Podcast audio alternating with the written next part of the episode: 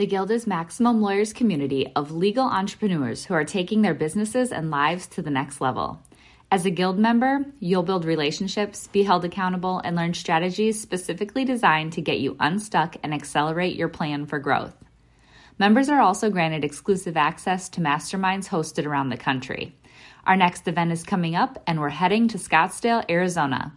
There's something truly magical about the power of these in-person connections where real-time breakthroughs happen. Picture this. You're surrounded by like-minded law firm owners tackling your business and mindset challenges together. The energy is electric, the insights are transformative, and the results are game-changing. Investing in yourself is the best decision you'll ever make. The knowledge, strategies, and breakthroughs you'll gain are priceless assets that will supercharge your practice and propel you forward. Join the Guild and secure your ticket to Scottsdale at the best possible price by visiting maxlawevents.com. Run your law firm the right way. This is the Maximum Lawyer Podcast. Your hosts, Jim Hacking and Tyson Mutrix. Let's partner up and maximize your firm. Welcome to the show. Welcome back to the Maximum Lawyer Podcast. I'm Jim Hacking. And I'm Tyson Mutrix. What's up, Jimmy? Hello, my friend. How you doing, Tyson? I am doing really well. I feel like I'm sort of, rested, well rested after a long week last week, and I had a couple deadlines at the beginning of this week. So the last few days, I'm actually on my fourth day of 75 hard, so I'm a little sore from that. But I don't know. I'm in good spirits. How about you? Yeah. So we came up to Chicago and saw the Cardinals and Cubs the day after the conference ended, and then we came over to Michigan, and we've been staying at my sister's house this week. Heading back to St. Louis this morning, and we've had a great time so far. It's not often that we get all six of us together, so having us all together for a week's been pretty great. Now, do I remember correctly that that was your parents' old place? Well, my mom and dad and sister bought it just a year and a half ago, so we've only had it for a little bit. And so, yeah, it's actually my sister and my mom are both here too, so that's made it nice. We went to see Top Gun last night, and everyone had fun, including my 76-year-old mother. So there's something for everybody. Nice. So do you all Vrbo this thing or Airbnb? Do you rent it out to people? No, they might one day, but Carrie pretty much stays up here all summer. So that's not really working, but they do a lot of entertaining and having a lot of their friends over. Nice. I've always heard going out to Michigan is just amazing. We've never done it, so that's something I've wanted to do. It's super easy from St. Louis. It's a 6.5-hour drive, so and then you're on the beach on Lake Michigan, so it's pretty darn easy. Well, don't tell Amy, but I'm looking at planes, 6-seater planes, a Saratoga and a Bonanza. So I'm whispering because she's upstairs. But I would be able to fly up there, which would be pretty amazing. So pretty excited. It'd be a whole lot faster. Oh yeah. So what do you want to talk about today? I want to talk about speed. Ooh, you're just referencing speed by getting places faster. So it's funny for someone that's fairly slow on things, not on getting things done, but like on making decisions or coming around to things. Speed, but although you're quick, here's the thing. What's weird, interesting about you is you're a 10 quick start, right? But it takes some time for you to process ideas. Not that you're slow about it. It's just that you're methodical about it. So I'm curious to see how this is going to play out. What about speed do you want to talk about? Well, one of my little side hustles is I sue USCIS because they're this big, slow, lumbering government bureaucracy. And I sue them to try to get them to speed up delayed immigration cases. It's sort of my bread and butter. It's the one piece of the law that I still handle myself. But it occurs to me in watching what's happening at my firm that we are becoming that which we hate. We are becoming the bureaucracy that is USCIS. We have baked in so many complexities inside FileVine, outside FileVine, checklist, double checklist, review, peer review, supervisor review, that we have literally started to take on aspects of the government agency that we battle with every day. So the irony is not lost upon me, but I've been sitting in meetings lately with team members, and people love to make things more complex. Lawyers especially. Our law firm has a ton of high fact finders. So I'm just in meeting after meeting where people want to make things 3 times more complicated than they are. And I'm just like, no. So yesterday we were on a call And, you know, we are replacing, we're just about done with Smith AI. We have our own call center. We have 5 people who just basically answer the phones all day and follow up with electronic leads.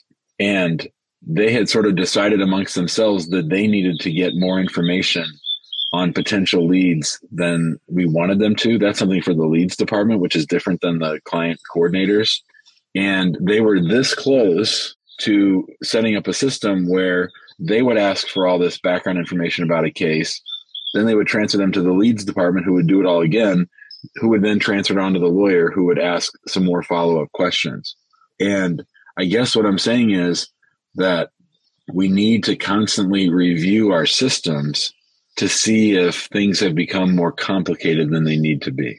So this reminds me of your first iteration of Infusionsoft, my first iteration of Infusionsoft, where we built out, you had someone built out, I built out personally, all these complexities in Infusionsoft. And it's just way too complicated. It's funny. So we did something, we reanalyzed, I don't know, 6 months ago, our intake process. Very similar to what you did, but what we found is what you found is like it was a bunch of like bouncing the ball to someone else and no one was taking the shot kind of a thing, as a basketball reference, since the finals are going on. And so the ball was bouncing back and forth instead of someone taking the shot and getting the job done. So we've created this CARES team, which is our leads team. And now we have 2 people in our CARES team now, Jimmy. We're growing like you are. We're getting our team together, but they do all of that initial front, like all the front work. So the evaluation of the case, getting the case signed up, everything, opening the claim with insurance adjusters, getting all the letters of representation going out, getting all that stuff done at the very, very beginning, and then hands it over to an actual pod to actually do the legal work on the case. But what it does is it prevents that back and forth, because that's what was happening, was back and forth, back and forth. It goes from one person to another person to another person. We got really cute early on with our system, and we just simplified it. We said, okay, CARES team is doing everything. That's what they're going to do, all the stuff on this part of it, and then we'll hand it off. Because we like to get cute with our systems, especially whenever you first start building the systems. Like, I want you to think about like your first systems that you built out. Oh, this is going to be so amazing, right? You're going to like you feel like you're like this mastermind of this thing that you're putting together, and you saw my mind maps, right? I can get kind of complicated with things, and so I think we do that. So just sometimes simple is far better than complicated. I love that analogy of people not wanting to take the shots. And one of the things that I say often is that even on individual cases, sometimes at some point, somebody has to decide to pick the case up, put it on their back, and carry it across the goal line. You've got to like will the thing to be done. And so I love that analogy. And you're absolutely right about how we think our future systems are going to be perfect. And Adela has a phrase that she always says, which is, it's going to be magical. And so I think we get to that phase where we think, oh, well, if I just get this systematized properly, everything's going to be perfect. And the God's honest truth is that you have to be vigilant, because people are always going to try to do it their own way, tweak it a little bit, and they might have better ways to do it. But you really have to be consistent and vigilant, paying attention to what people are trying to add on. And, you know, it's all, of course, I think generally, with good intentions, right? They're not purposely trying to make things slower. But if there's one thing I've learned in working with Kelsey Bratcher and doing everything that we've done on the marketing side, is that the faster we go, the more money we make. And I think that's absolutely true. That if you, and I think, Tyson, I'm looking at our numbers this year. I think this will be this year. If we don't get things sped up a little bit, we're not going to have had the growth that we've had the last 3 years, which I'm sort of having to come to terms with, but we need to fix some stuff before we ramp up again. Well, it sounds like you're probably coming into that maturation phase, which is completely normal when in the growth of a company. Sometimes, and I want to go back to the basketball analogy in a moment, but there is the maturation stage in a company where you kind of level out, and some would maybe even call it a plateau, and that's, you know, it's completely normal. You can't have 3x growth every year. You just can't. It's just not. It's no industry has that growth. I mean, I guess some tech industry does, but it eventually will, plateau. So what you're going through, Jim, is completely normal. So you were talking about, putting things on your back, and then, people trying to do things, and, tweaking things and making systems. But do you know the term ball stopper? You ever heard of a ball stopper? Yeah. No. Ball stopper is, it means, you know, you're passing the ball around, you got five people on a team, and inevitably this one person, they're a ball stopper. They get the ball and they're the one that, like, they're dribbling around, they're not passing the ball, they're taking the ball to the lane, but they're not getting good shots off because they're a ball stopper. So the ball stops, they don't get a good shot off, they have a turnover, whatever it is. So that's a ball stopper. And you got to be very careful about ball stoppers in your firm. I am sometimes in a lot of things that you, and I know you are too, you call it log jam. I call it ball stopper, where, you know, the case gets to us and things just kind of halt, right? They grind to a halt. So we got to be careful about that. And it's a good opportunity, though, if you're looking at your firm and to address that, where you probably need more people is probably what you need in that area. And so to prevent that ball stopping, you got to analyze your systems to figure out where you have the log jams so you can keep that case moving. On a related note, our friend Marco Brown posted the other day in the Guild about how he's realized a corollary that the less that he bills, the more money he makes. And he made the point, it was, you know, it's obviously something we talk about a lot, but he made the point, you know, this is sort of obvious, because if you're doing all your time working on cases, you're not doing the things to help grow your firm. And conversely, if you are doing the things to grow your firm, you're probably not spending a lot of time on day-to-day cases. And I think those two things go hand in hand. But I also think, like, I was wondering if I need to have someone whose job it is to make sure that people aren't slowing things down, like the director of speed. I know that that's not a real thing, but I think almost like any new initiative has to be viewed through, does this speed things up? Does this slow things down? And are we willing to pay the price of it slowing down for the thing that we're trying to fix? Well, I would say that you could name a COO a Chief's speed officer or director of speed. I think that could be a thing, because, I mean, a COO, that's kind of what their job is, right? They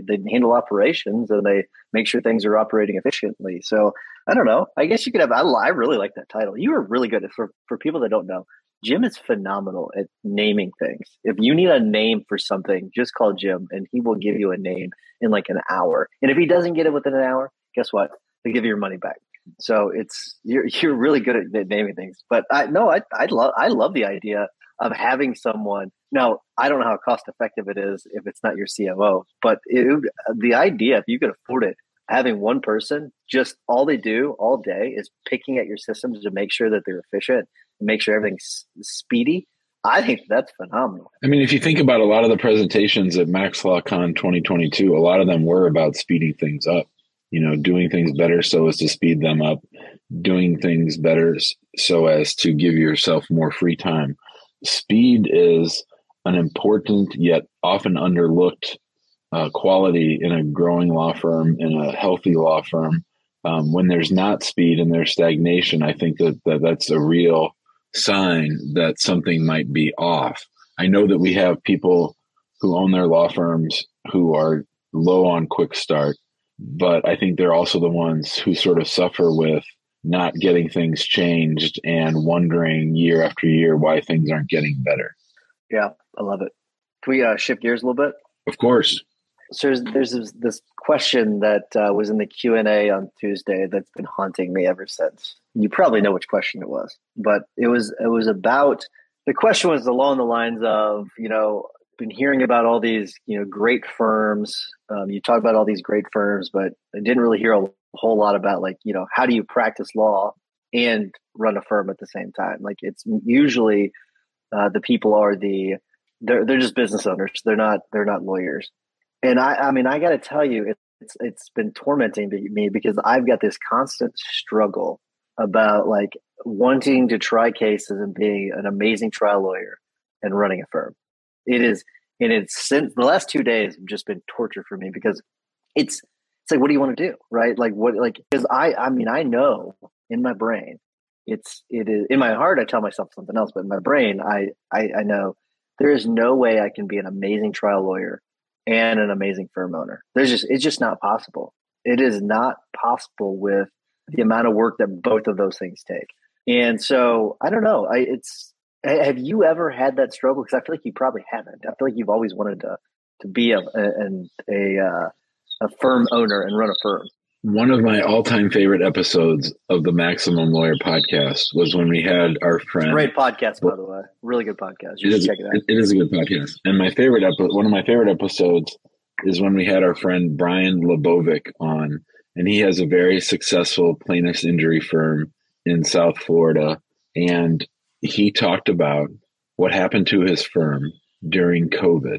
And I think COVID is the great petri dish for this question that you're raising. You guys couldn't go to trial for a while, and, you know, it varied. Of course, in Florida, it was a New York minute. In Missouri and St. Louis County, it was a little bit longer. But what I loved about Brian's share on the podcast was he talked about how COVID was like the best thing that ever happened to him, because he had to sit and fix systems for almost a whole year. And he also realized that when he was in trial for a week, he thought to himself, it's just 1 week out of a month. I still have 3 weeks left. But then he remembered the 2 weeks getting ready for trial and the 2 days to recover from trial. That's your whole damn month. So, you know, Dr. Stewart said it from the stage. She says it to me all the time. 168, 168. 168. Those are all the hours we have in a week. So I think, Tyson, if there's one thing we figured out on this show, is you might be able to practice for a while, but if you want to break through maybe from level 2 to level 3, if you're still insistent on practicing law, that is your choice, but you're probably not going to have a self-managing firm. Running your own practice can be scary, whether you're worried about where the next case will come from, feeling like you're losing control over your growing firm, or frustrated from being out of touch with everyone working under your license. The stress can be overwhelming. We will show you how to turn that fear into a driving force of clarity, focus, stability, and confidence that eliminates the roller coaster of guilt-ridden second-guessing and mistake-making to get you off that hamster wheel for good. Maximum Lawyer and Minimum Time is a step-by-step playbook that shows you how to identify what your firm needs and how to proactively get it at every stage of the game, so you are prepped and excited for the inevitable growth that will follow. Name the lifestyle that you want, and we'll show you how to become a maximum lawyer in minimum time. Find out more by going to MaximumLawyer.com/course. Yeah, you'll never get to 4, I don't think. I don't know anyone that can get to 4 by you actually just practicing law all the time. Like or trying cases specifically. I guess I'm specifically talking about trying cases. If you're trying cases on a regular basis, I mean, like, do you know of any firm that's gotten to a level 4? Like, the owner is trying cases all the time? Like, I don't know anybody.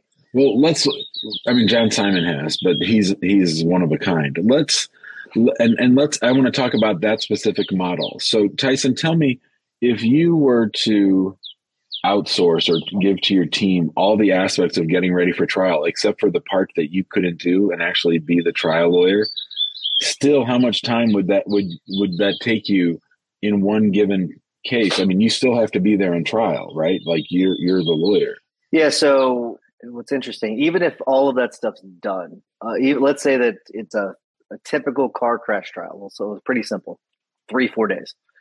I'm there for 3 or 4 days, obviously days and nights, but our approach is we get to know our clients, right? We don't just, so I'm going to be spending time with the clients and getting to know them, like visiting them at their homes, maybe even invite them over to my home, actually getting to know them, spending a lot of time with them. Then you got the time where I'm reviewing depositions and reviewing discovery and making sure that, I'd have to be involved at a fairly early time, because we'd want to make sure we got the theme and the theory worked out and all the rules of the road worked out, because that the rules really dictate everything. So, I'd have to be intimately involved, probably.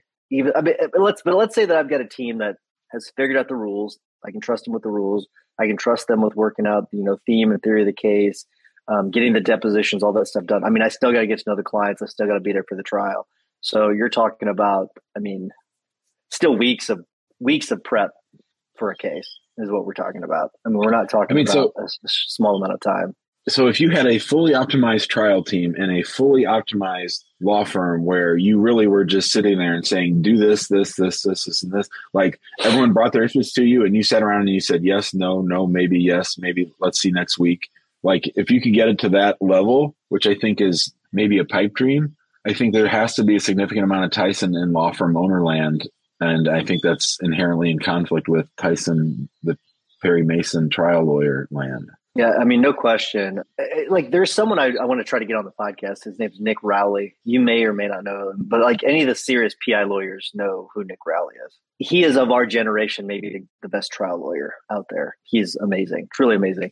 And I want to know if he has like a practice manager. Like, how does he do this? He gets amazing results. It's quite incredible how many multi-million-dollar verdicts. Like, I'm talking like in the 20s, $20 million verdicts he gets on a regular basis. It's quite fascinating.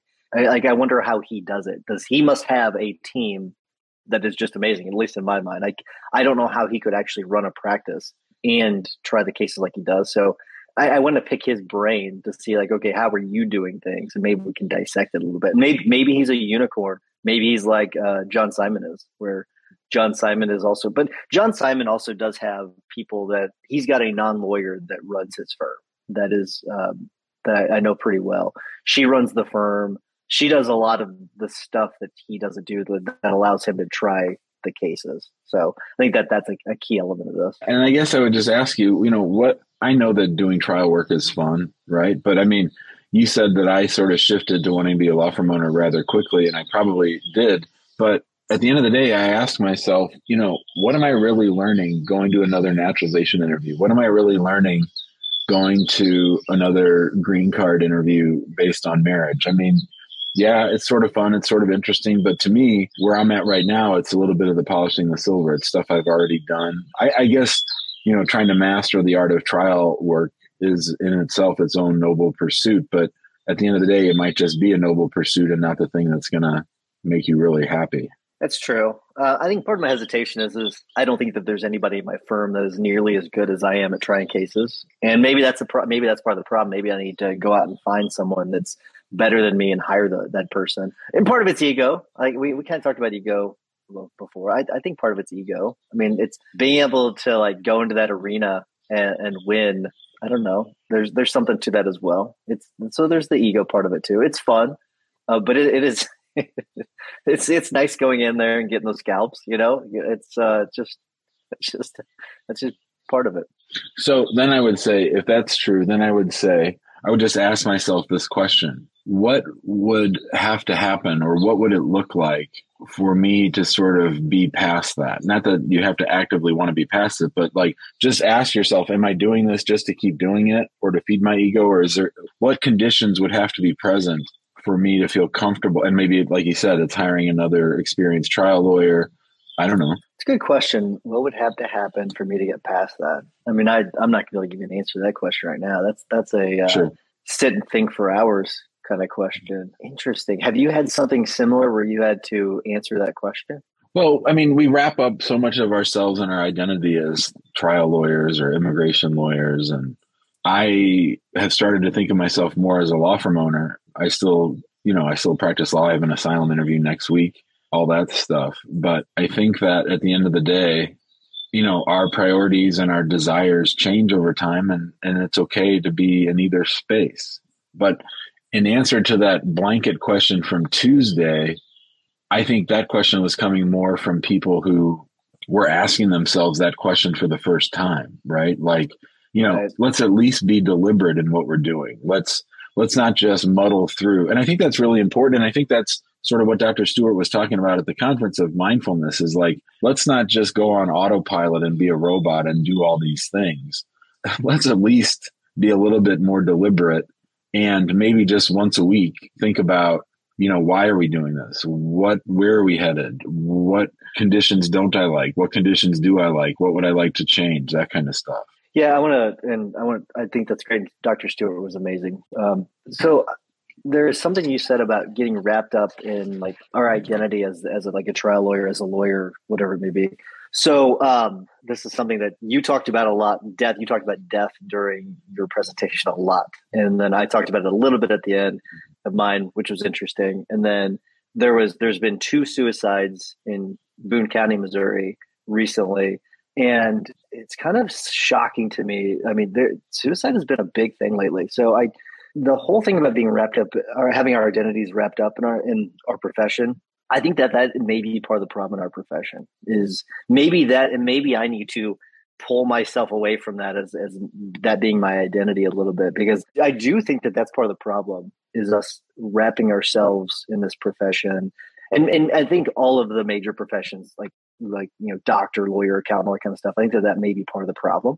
So I guess, I don't know, what are your thoughts on that? Because when you said that, I was like, I wonder if that is what's part of what's going on. And maybe if you're not as good at, you've wrapped yourself in that identity and then you're not as good at it as you thought you were going to be, maybe that is what's leading to some of this. I don't know. Just thoughts in general. I think it's a great point because I think we need to be thinking about what if this all went away? What if this all went away? Probably unlikely, but there's a freedom that comes from knowing that you would be okay without all this, you know, without all this team, without this law firm, without this profession, that at the end of the day, if I stopped practicing law or if somebody took my law license away, or if a president came and said, no more immigration, if you are confident enough and centered enough where you know that you'll be okay no matter what, then I think that really cuts down on that tying myself to my identity. And I don't think it's healthy to tie myself that much to my identity. I think and this is why, you know, we talked about having hobbies and being well-rounded and spending time with your family. It's not just to be a balanced person. It's to protect yourself from that trap of thinking that, you know, this is all I am. Yeah. I mean, I can't mention who the person is, but at an early mastermind, a person stood up and said that they were worried. They were making a bunch of money at the time and they were worried that it was all going to go away. It was all going to go away. And it's always stuck with me. It is. So it's funny. I actually constantly think about that because it is one of those things I think we do need to think about it, right? Something could happen. No, I mean, whatever it may be, I do think we need to think about that because what do you do if it all goes away? What would you do? And yeah, I think that's a healthy question. I don't think it's I think some people say, oh, that's a really negative question. I don't think so. I think that thinking about it, like you're going to be okay, right? No matter what, you're going to be okay.